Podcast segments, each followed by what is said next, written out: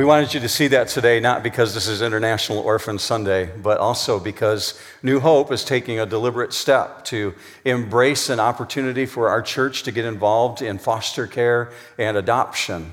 So, coming up in December, on the weekend of December 2nd, Scott and Katie Harding, many of you know them. Uh, Katie was just up here leading worship, and her husband Scott are going to be hosting a class, uh, a 101 class in case you're interested in learning more about what it takes to become a foster parent or perhaps an adoptive parent and bring children into your home. In my own personal world, Lori and I, our son Derek, and our daughter in law Kristen adopted this last year and brought a blessing into our family. So we know what it's like firsthand. And if God's moving in your heart in that way for you to be part of that, we're encouraging on December 2nd um, to RSVP. First of all, Katie wants to feed you, right, Katie? Probably not you personally, but you're going to order food in. Yeah, okay. All right, so there'll, there'll be food available uh, on, at 12.30 on December 2nd. What we want you to do is just watch the bulletin over the next couple weeks. You'll see that reminder information that that class is coming up. And if God's moving in your heart in that way, maybe just to even investigate it, to see what would be involved in our family actually bringing somebody into our house. We're going to really encourage you to do that. Now, what I'm going to ask you to do is go to Romans chapter 12 in your Bible if you have it, and you're going to see how that relates to the things we're talking about, especially in the way of being adopted and brought into God's family. Romans chapter 12, and we're going to get at uh, verse 10, and we're going to actually do all of the remainder of chapter 12 this morning, which I know is shocking to you because we haven't been moving at that kind of a pace lately. Last week we just did one verse, Romans 9, but we're going to do 10 through 21 this morning. Going to be lots of scripture for you to look at. And um, maybe you've already looked at your notes and you see that there's like six Greek words this morning. I'm not trying to teach you the Greek language, hear that, right? Okay. I'm, I'm not trying to do that. The, the reason for it, though, is it's so strongly linked with the things that Paul wants to communicate to us through this passage this morning.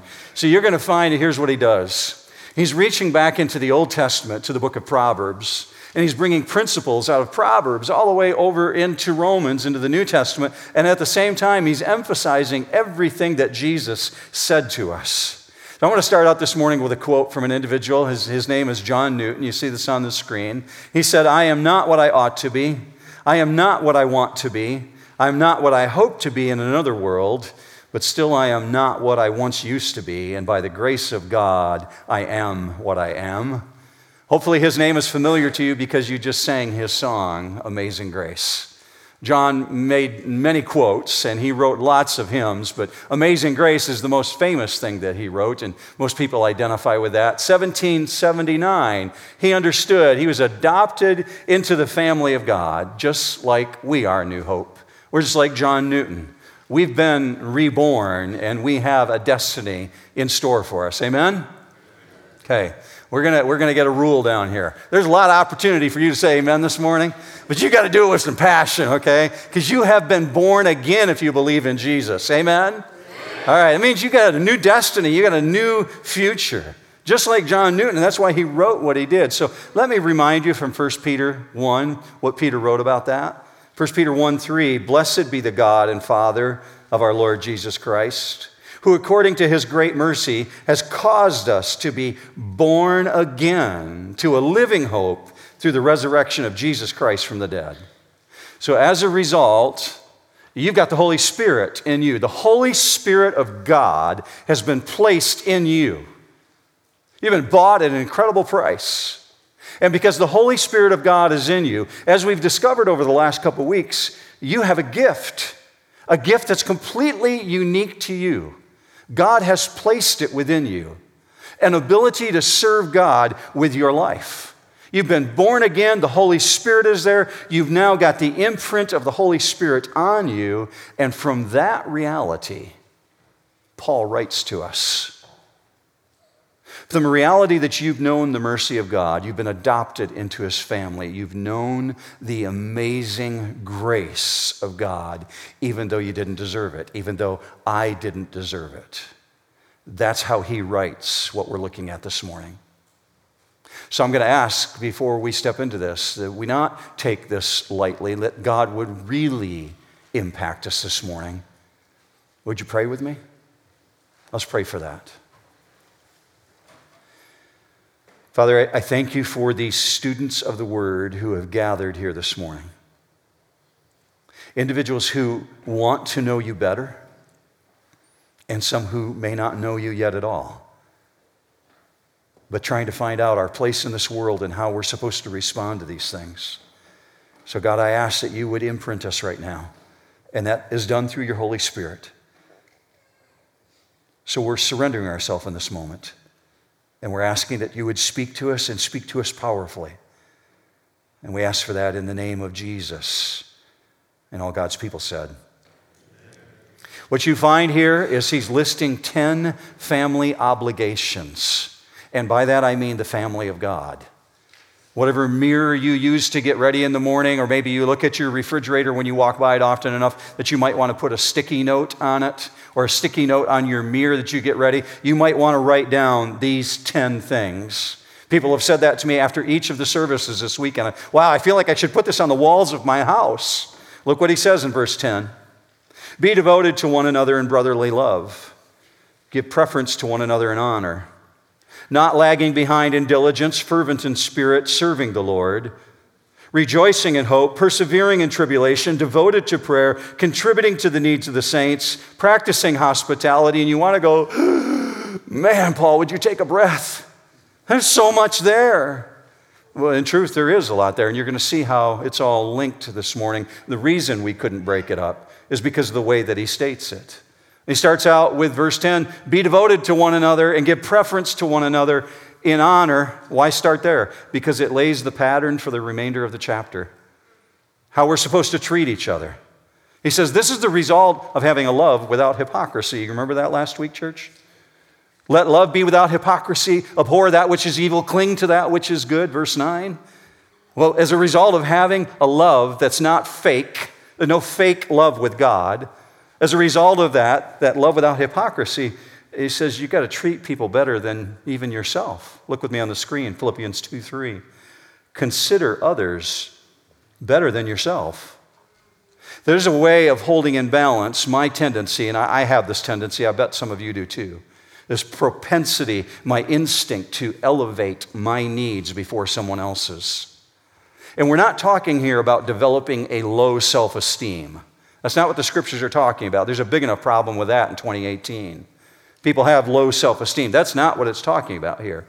It's, it's this pattern in our life to put ourselves before other people. And so he uses this word devoted, and it's Philostorgos. You don't look for it in your notes, you won't see it. It's related to Philadelphia, that one you will see. And it's actually talking about family love, a deep, abiding sense of family love, especially when you put devoted brotherly love together. To the degree that you would treat people in the body of Christ like you would treat the members of your family. So, how much do you love your son or your daughter or your mom or your dad? to that degree, we're being compelled here to love each other. So, this type of love, according to the Bible, is actually an identifier that you belong to Jesus. Jesus said this himself. Look with me on the screen, John 13 35. By this, all men will know that you are my disciples if you have agape for one another, that kind of love. So, like, how is that a trademark? How would a non believer look at me and say, oh, that person that person must belong to Jesus. Because Jesus says if you got this, it's going to be true of you. Here's how it's an identifier, here's how it's a trademark.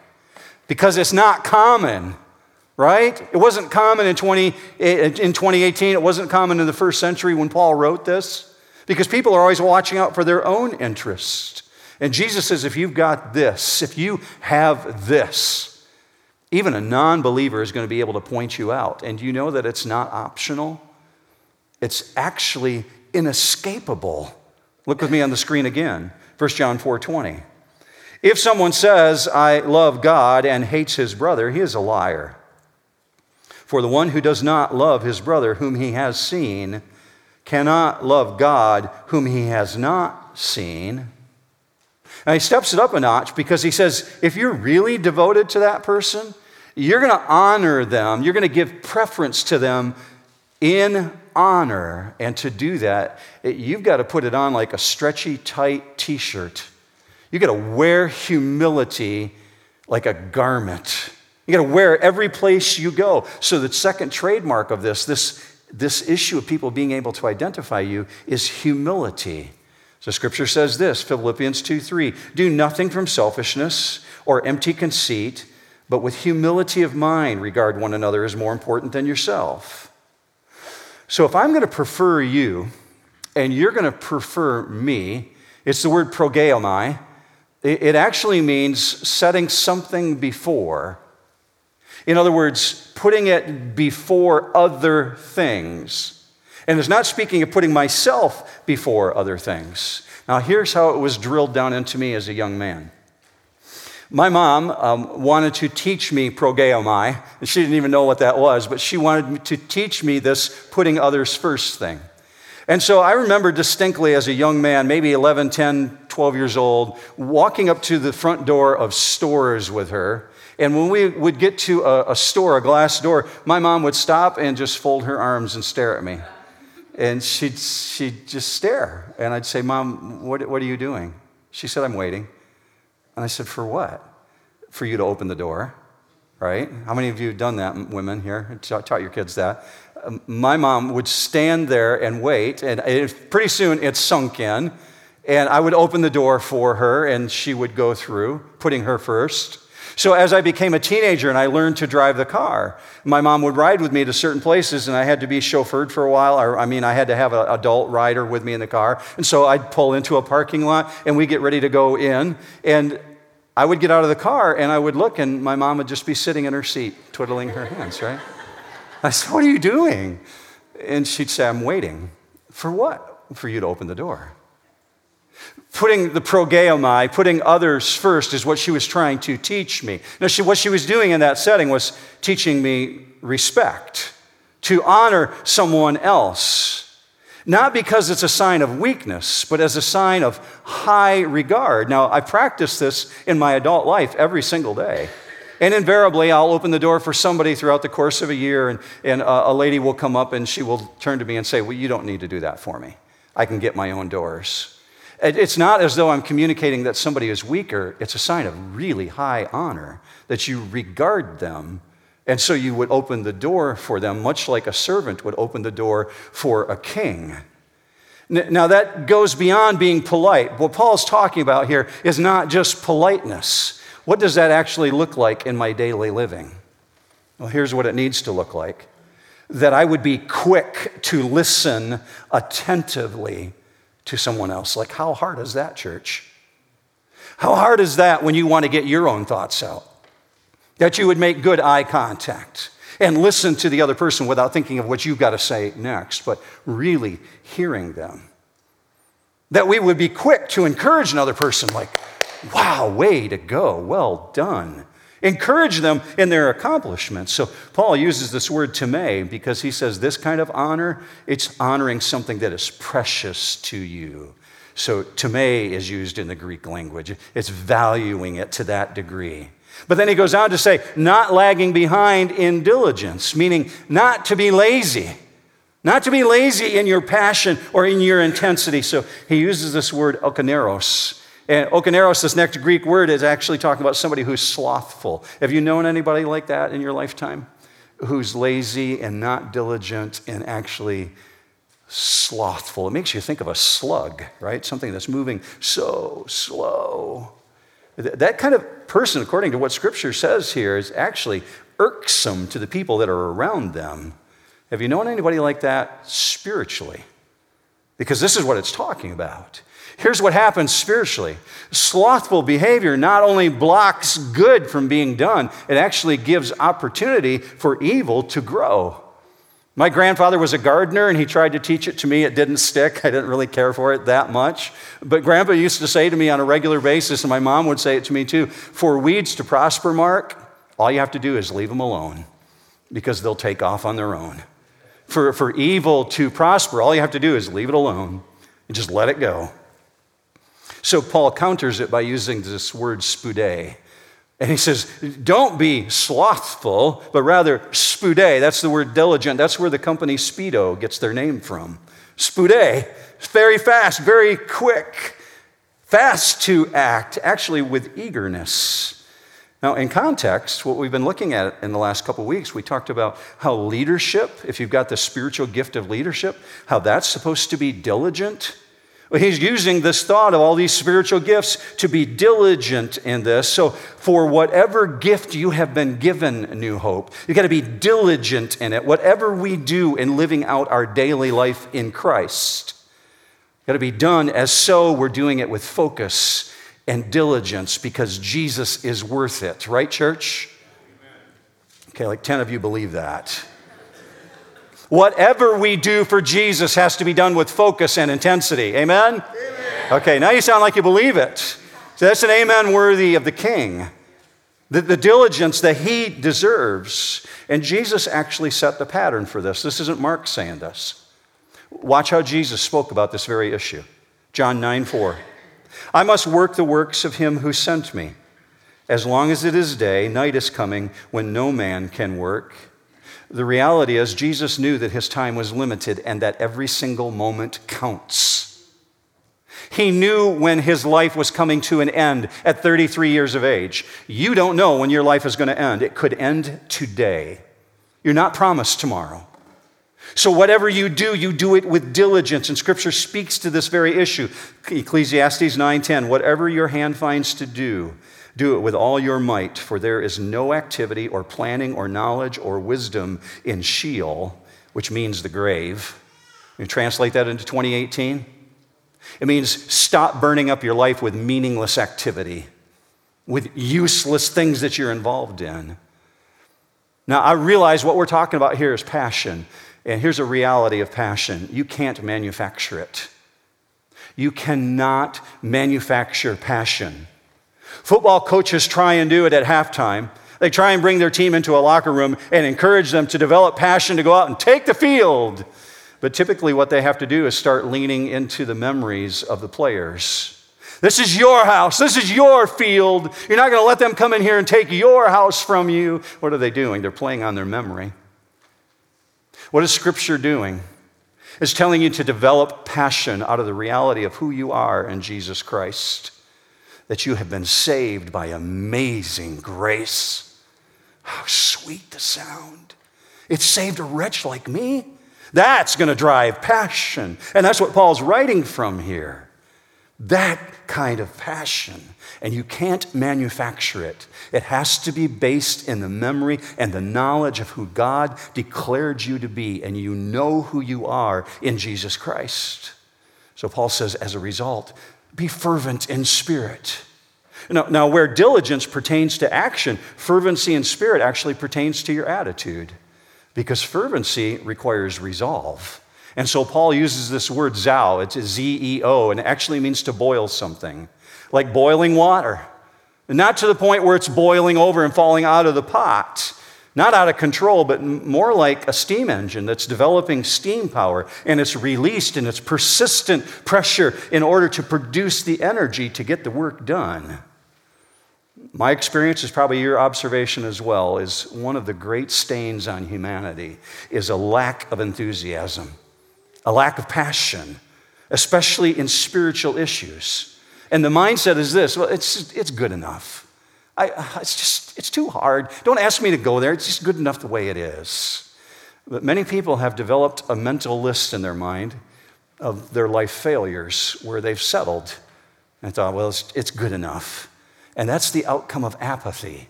It, there's no commitment, it just takes too much. Scripture speaks to that. Galatians 6 9. Let us not lose heart in doing good, for in due time we shall reap if we do not grow weary. So he brings forward the next hardest step persevering in tribulation. And it should be no surprise to you that tribulation and prayer are linked together. Persevering in tribulation and devoted to prayer, they go hand in hand. Do a little reality check. This is one of your opportunities to say amen this morning. You, New Hope, you are able to persevere against any obstacle endure any tribulation in your life because we have biblical hope, right? Because we have a true biblical hope. You're able to endure, you're able to persevere because we're not discouraged as those who have no hope, Scripture says. Why? Because of the ultimate outcome. Have you read the book of Revelation? We win. Well, Jesus wins, but we get to win vicariously, right? We win in the end. So, because that hope is real, you can persevere in anything, and that means any relationship that might have blown up in your life this week, any financial loss you might have suffered, any bad medical report you might have received, anything that's going opposite of the direction you wanted it to go, Scripture saying you can persevere, and you can persevere in the midst of that tribulation. Look with me on the screen, Romans 5 2. We looked at Romans 5 about a year ago maybe a year and a half ago. We exalt in hope of the glory of God. And not only this, but we also exalt in our tribulations, knowing that tribulation brings about perseverance, and perseverance, proven character, and proven character, hope. And hope does not disappoint, new hope. Because the love of God has been poured out within our hearts through the Holy Spirit who was given to us. So if you've got the reality that you can persevere in tribulation, he says you better be devoted to prayer then. And devoted to prayer really steps it up a notch. Because a believer who perseveres in the midst of tribulation is praying more than occasionally. Is praying more than, thank you, God, for my taco. I'm grateful for that. Or praying more than just, now I lay me down to sleep. Because that person recognizes they can't go it alone. That's the person who perseveres in tribulation.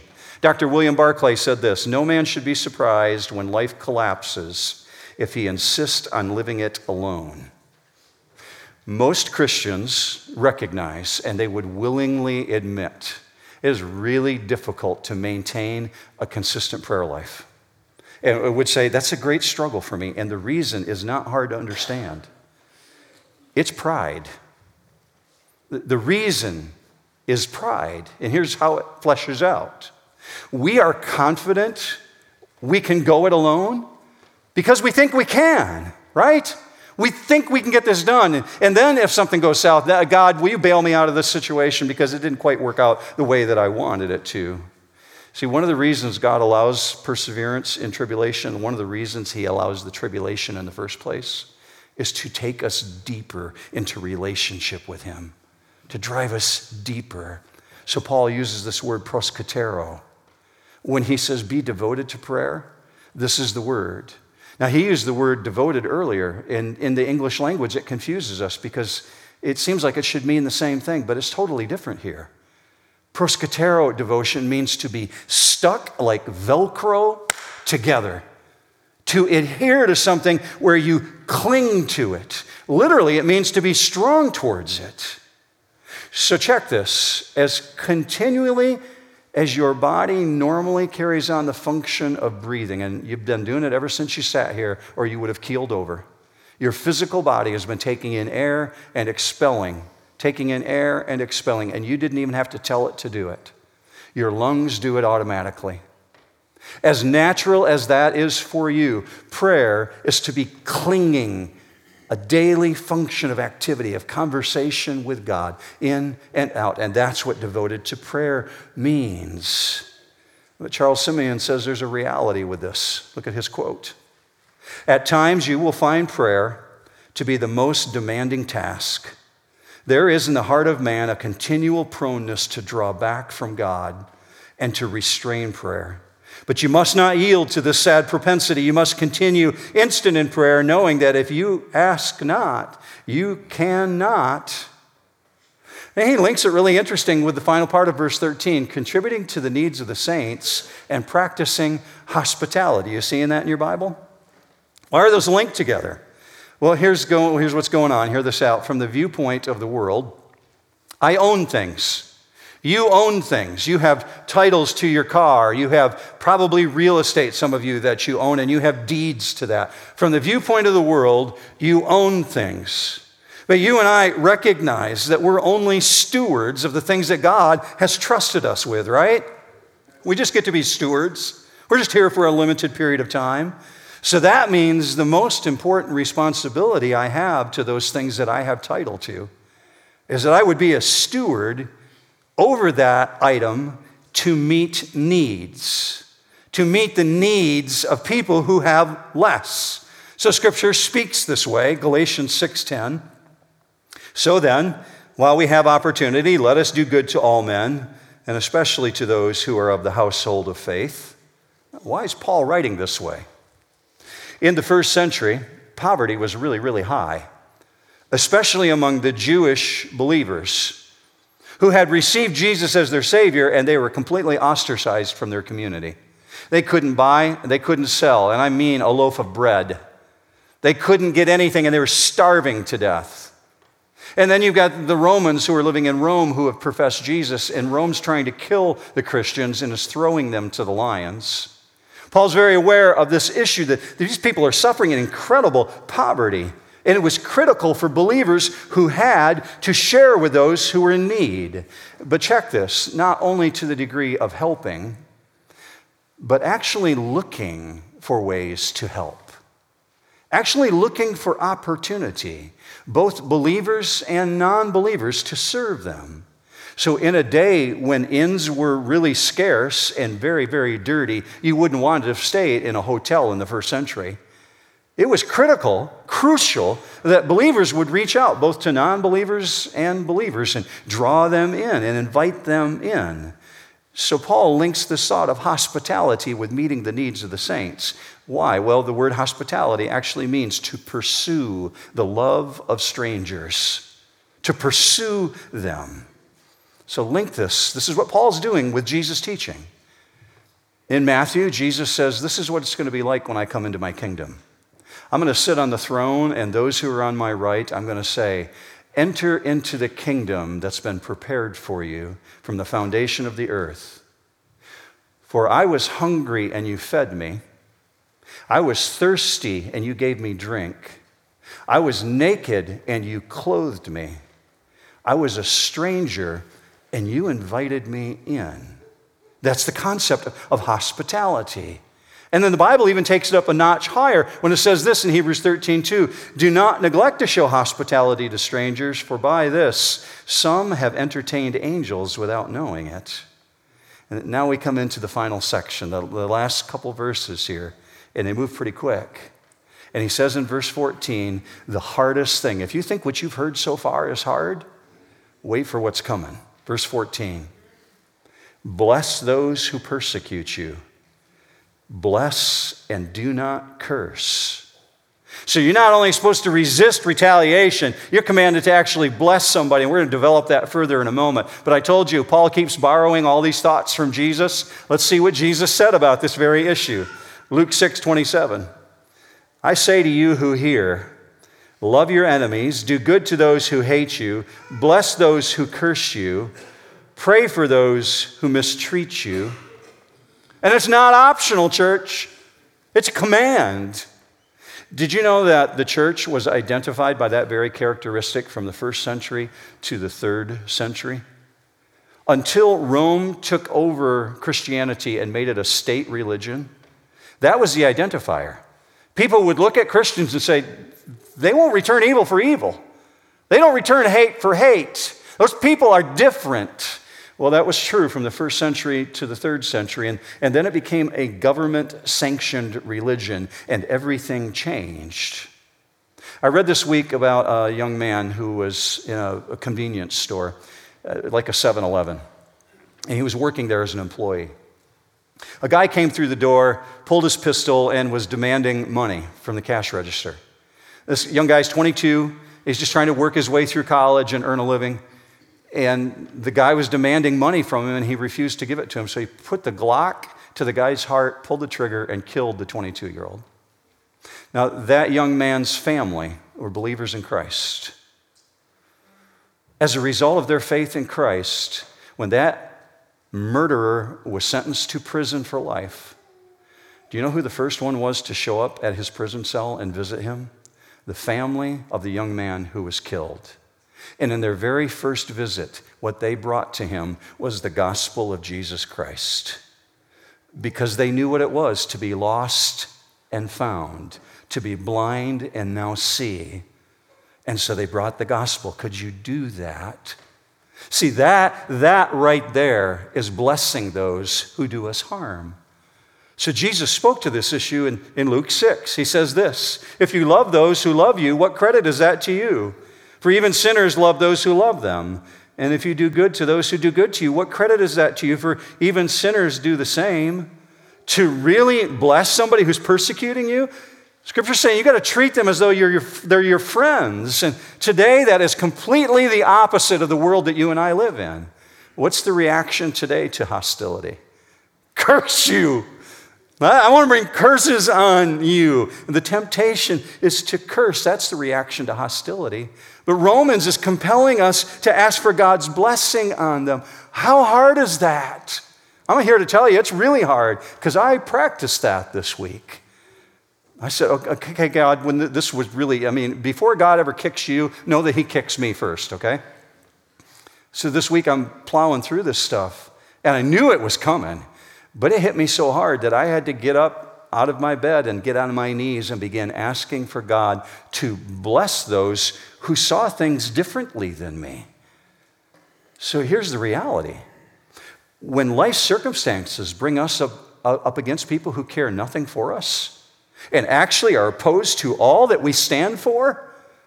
God says, ask that they might know my blessing, because that's agape love. Agape is not seeking its own interest, right? It's seeking the love, the best interest of the others. That's agape. So, my old nature, and I'm just speaking for me, I'm not speaking for you. My old nature is to say, curse them. But God says, no, ask, ask me to bless them. Ask me Ask me to bring blessing on them. That's a mind blowing thought, isn't it, church? It, it, takes you to a completely new place. So now Paul takes it up a notch even further. And he says in Romans 12 15, rejoice with those who rejoice and weep with those who weep. And you almost think, okay, whew, I can take a breath now. Well, you could. You, you could think that that's easier to do because we know what it is to show up at a funeral and weep with someone who's weeping. Or talk to a friend who just got a job promotion and say, I'm celebrating with you. That's great. But what about when it's your enemy? Because consider what that's right on the heels of. It's right on the heels of blessing someone instead of cursing them. So to rejoice with your enemy what about when that other person's happiness is at your expense? See, my, my flesh's impulse is not to rejoice, it's to resent. And scripture says, don't go there. Look with me on the screen. Proverbs 17, 5. He who mocks the poor taunts his maker. He who rejoices at calamity will not go unpunished. It is distinctively Christian to rejoice in the blessings of others, friend or foe, it is distinctively Christian to be really sensitive to the trauma that anybody's going through because our God calls himself a compassionate God. And it's one of the characteristics I love most about him. James says that God is full of compassion. So, one of my favorite images of God is this thought that when David is being persecuted, he's being crushed by his enemies, and the tears are streaming down his face because he's sleeping in caves every night. David says to God, Would you take my tears and store them in a bottle? Look with me on the screen at Psalm 56 8. Put my tears in your bottle. It's one of my favorite images of God. Did you know that about your God? God stores up the tears of all the experiences that have gone wrong for you. Put my tears in your bottle. And I love it when He is a compassionate God towards me. I especially love it when I need His compassion. But what about when He's asking me to do the same thing to others, whoever they might be? Regardless of their position towards me, to show compassion in the same way He does. Because I was a wretch, but now I'm found. And he didn't have to do that for me. So Paul says in verse 16 be of the same mind toward one another. Do not be haughty in mind, but associate with the lowly. Do not be wise in your own estimation. You might read that and think, well, that's talking about unity. Well, biblical unity is less about you and I of opposite minds coming together than it is of the result of understanding God's way of thinking. See, it, we would be tempted to think biblical unity is adapting to another person's point of view. That's not biblical unity. Biblical unity is the result of coming together and understanding what God has to say. That's not what he's talking about here. He's not talking about unity. He says, be of the same mind. That's impartiality. And the most explicit example of this is found in the book of James. And it gives this incredible illustration of somebody showing up in church who's really, really wealthy and getting the very best seat in the house. And somebody who's really dirty and maybe they haven't had a shower in three weeks and giving them the seat in the back where they won't affect anybody else. And James 2 goes on to say, check it out later yourself and read it today. James 2 goes on to say, why would you do that? unless you're showing partiality. That's not the nature of Christ. So, very closely related to that, he says, Don't be haughty in mind. Now, can you, question, can you be haughty in mind and be poor? Sure. It's just a whole lot easier when you have resources, right? So, if you're haughty in mind, you're, you're minding high things. Well, this partiality that he's talking about here is a reluctance to even associate with lowly people. So we get this strong image of a poor man in dirty clothes coming into a church, and somebody makes him sit back by the closet door. See, the idea here is not disassociating with people of influence. The point here is there's no hierarchy in a biblical church. There's no elitism or aristocracy. So he ends with this really forceful directive don't be wise in your own estimation. Get off your high horse. You were all lost to sin. And now you've all been saved. Leon Morris said it this way the person who is wise in his own eyes is rarely so in the eyes of others. That's pretty good, isn't it? That's worth writing down. Here's how he ends it. Verse 17 Never pay back evil for evil. Respect what is right in the sight of all men. If possible, so far as it depends on you, be at peace with all men. But what about God? What, what about? And in that very quick response we're tempted to have, we think there's exceptions to this. And there's no exceptions. When Scripture says never, it means never, right, New Hope? It says never, it means never pay back evil for evil. If possible, I'm so glad that Paul included that statement in there. If possible, as much as it depends on you, be at peace with everyone. Well, it's not always possible because it's dependent upon that other person. What do I do then? Well, boundaries. You have to know what your boundaries are because there are relationships that are toxic. Jesus had people who wanted him physically, literally dead.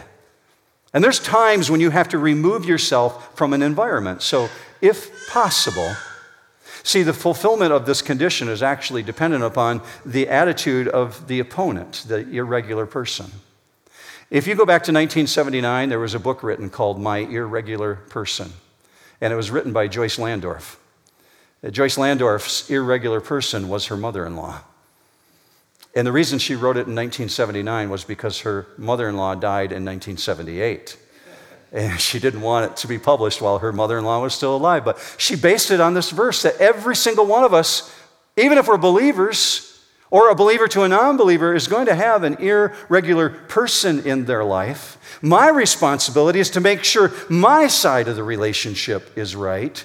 So Paul finishes this way in verse 19 Never take your own revenge, beloved, but leave room for the wrath of God, for it is written, Vengeance is mine.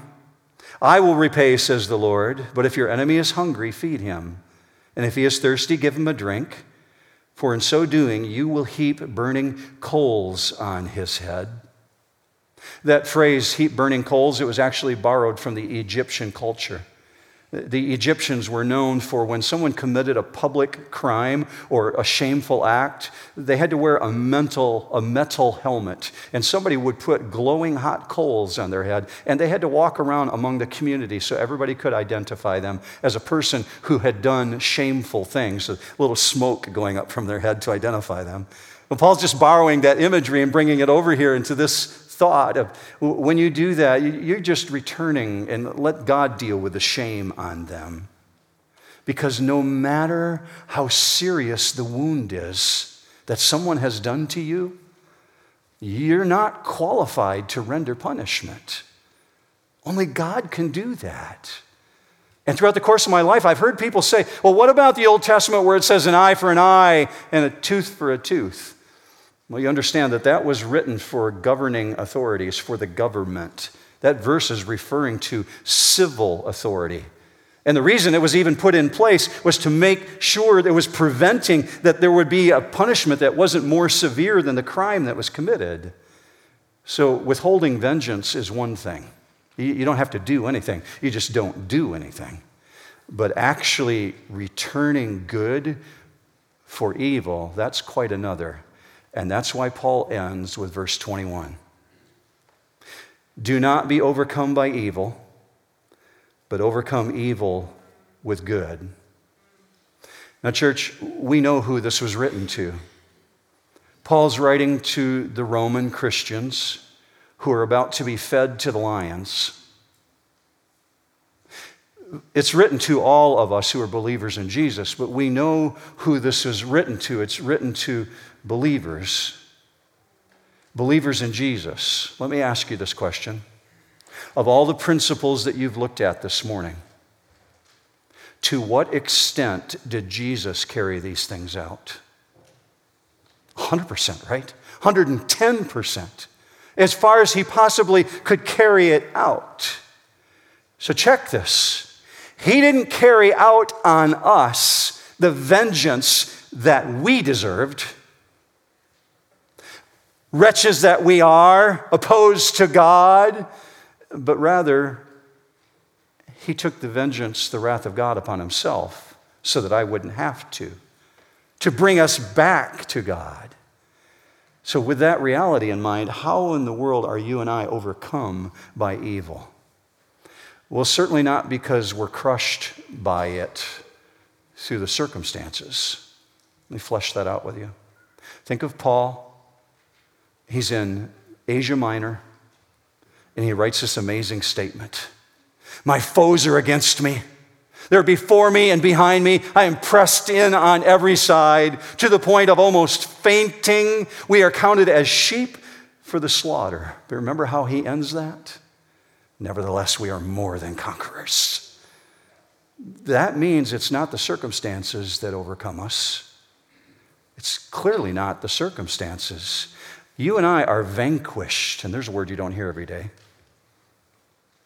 We're vanquished by evil when we're diverted by evil. In other words, when it takes us off course, when it takes us off mission. Off mission from what? From our path of responsibility. Hear it out. Suppose you're going through a struggle right now. I don't know what the struggle is, but it's a hard one. And in the midst of it, you doubt that it is for your good. But God has already declared, if you believe in me, I'm working all things together for good, for those who love God, for those who are called according to his purpose. But it doesn't feel good right now, God. I don't like what I'm going through. So suppose because of the circumstance you're going through, you're tempted to doubt that it's for your good. In that moment, you're overcome by the evil. When we think it should be for our immediate good. But God never put a timeline on that, did he? He never said, I'm going to do it tomorrow. He just said, I'm working all things together for good, but there's no timeline on it. And we want it now. So here's the issue Do the circumstances crush us, or is it our response to the circumstances that crush us? The point is this if we allow ourselves to be overcome by our own evil response, own, our own evil is much more detrimental to us than the evil that was originally done. That's why he's writing all these things. Now, perhaps you're very tempted right now in this moment to think, you know what, Mark? I think that is true, but it would have been so much easier 100 years ago when people were more civil towards each other. You go back 200 years and people actually had respect for each other. But the tension and the anger and the frustration going on today, how am I supposed to do that? Paul obviously didn't live in 2018. This is a different climate today. Well, here's a reality check for you human nature does not change. And let me just show you a quote from 1824. I don't even know who authored it. I read so much material in the midst of a typical week, I forgot who wrote it. But here's what he said What a very hell is this world where passions are let loose and men are left to perpetrate all that is in their hearts. Even under the restraint of wholesome laws, there are so many quarrels generated and so many resentments harbored that there is scarcely a society or a family in which real harmony prevails. 1824, New Hope. Does human nature change? No. We're the same as we were 2,000 years ago, 6,000 years ago. It's still the same. So let me ask you this New Hope, how different a world would you and I be living in today if God's biblical direction in Romans 12 was followed? Here's what I know it begins with me. It begins with my social circle, with my sphere of influence. It begins with you. Last quote, I promise Charles Haddon Spurgeon. When you are thoroughly aware of how much you owe your master, you will not readily take your fellow servant by the throat for the few pence that he may owe you. Last chance to say amen this morning. God is on his throne. Amen. So God is on his throne, and even though all things may not be right in this world right now. Even though all things aren't going the way you may want them to go, Jesus will one day make all things new. Now, there's a hope worth living for. That's a hope worth pursuing. And I don't mean hoping in hope, I mean hoping in the one who can deliver hope. So, in the meantime, he has you and I here to be his hands and his feet to a generation who's wondering where in the world did love go? What does it look like? It's on you, church. It's on me. I pray for us that way. Let's pray together. Father, these are weighty things and we do not take them lightly. And sometimes you have to knock us upside the head, and perhaps you've done that for some people this morning, reminding us of who we are before you and our responsibility. So I ask that you would move us on from this environment, not with these things quickly escaping, but with us having total recall throughout the course of this week when someone cuts us off in traffic, when something doesn't go the way we want it to in the work environment, or maybe in the midst of a relationship tension. God, that we would take on this afternoon and tomorrow of people full of passion to do these things as Jesus would have us do it. That we would exalt the name of the one who's worthy of all exaltation. God, that people would look at us and point at us and say, that person is different. Let these things be true of us that we might draw people into relationship with you. I pray for that in the matchless name of our soon coming King, the Lord Jesus Christ. And all God's people said, Amen. Amen. Have a great week, New Hope.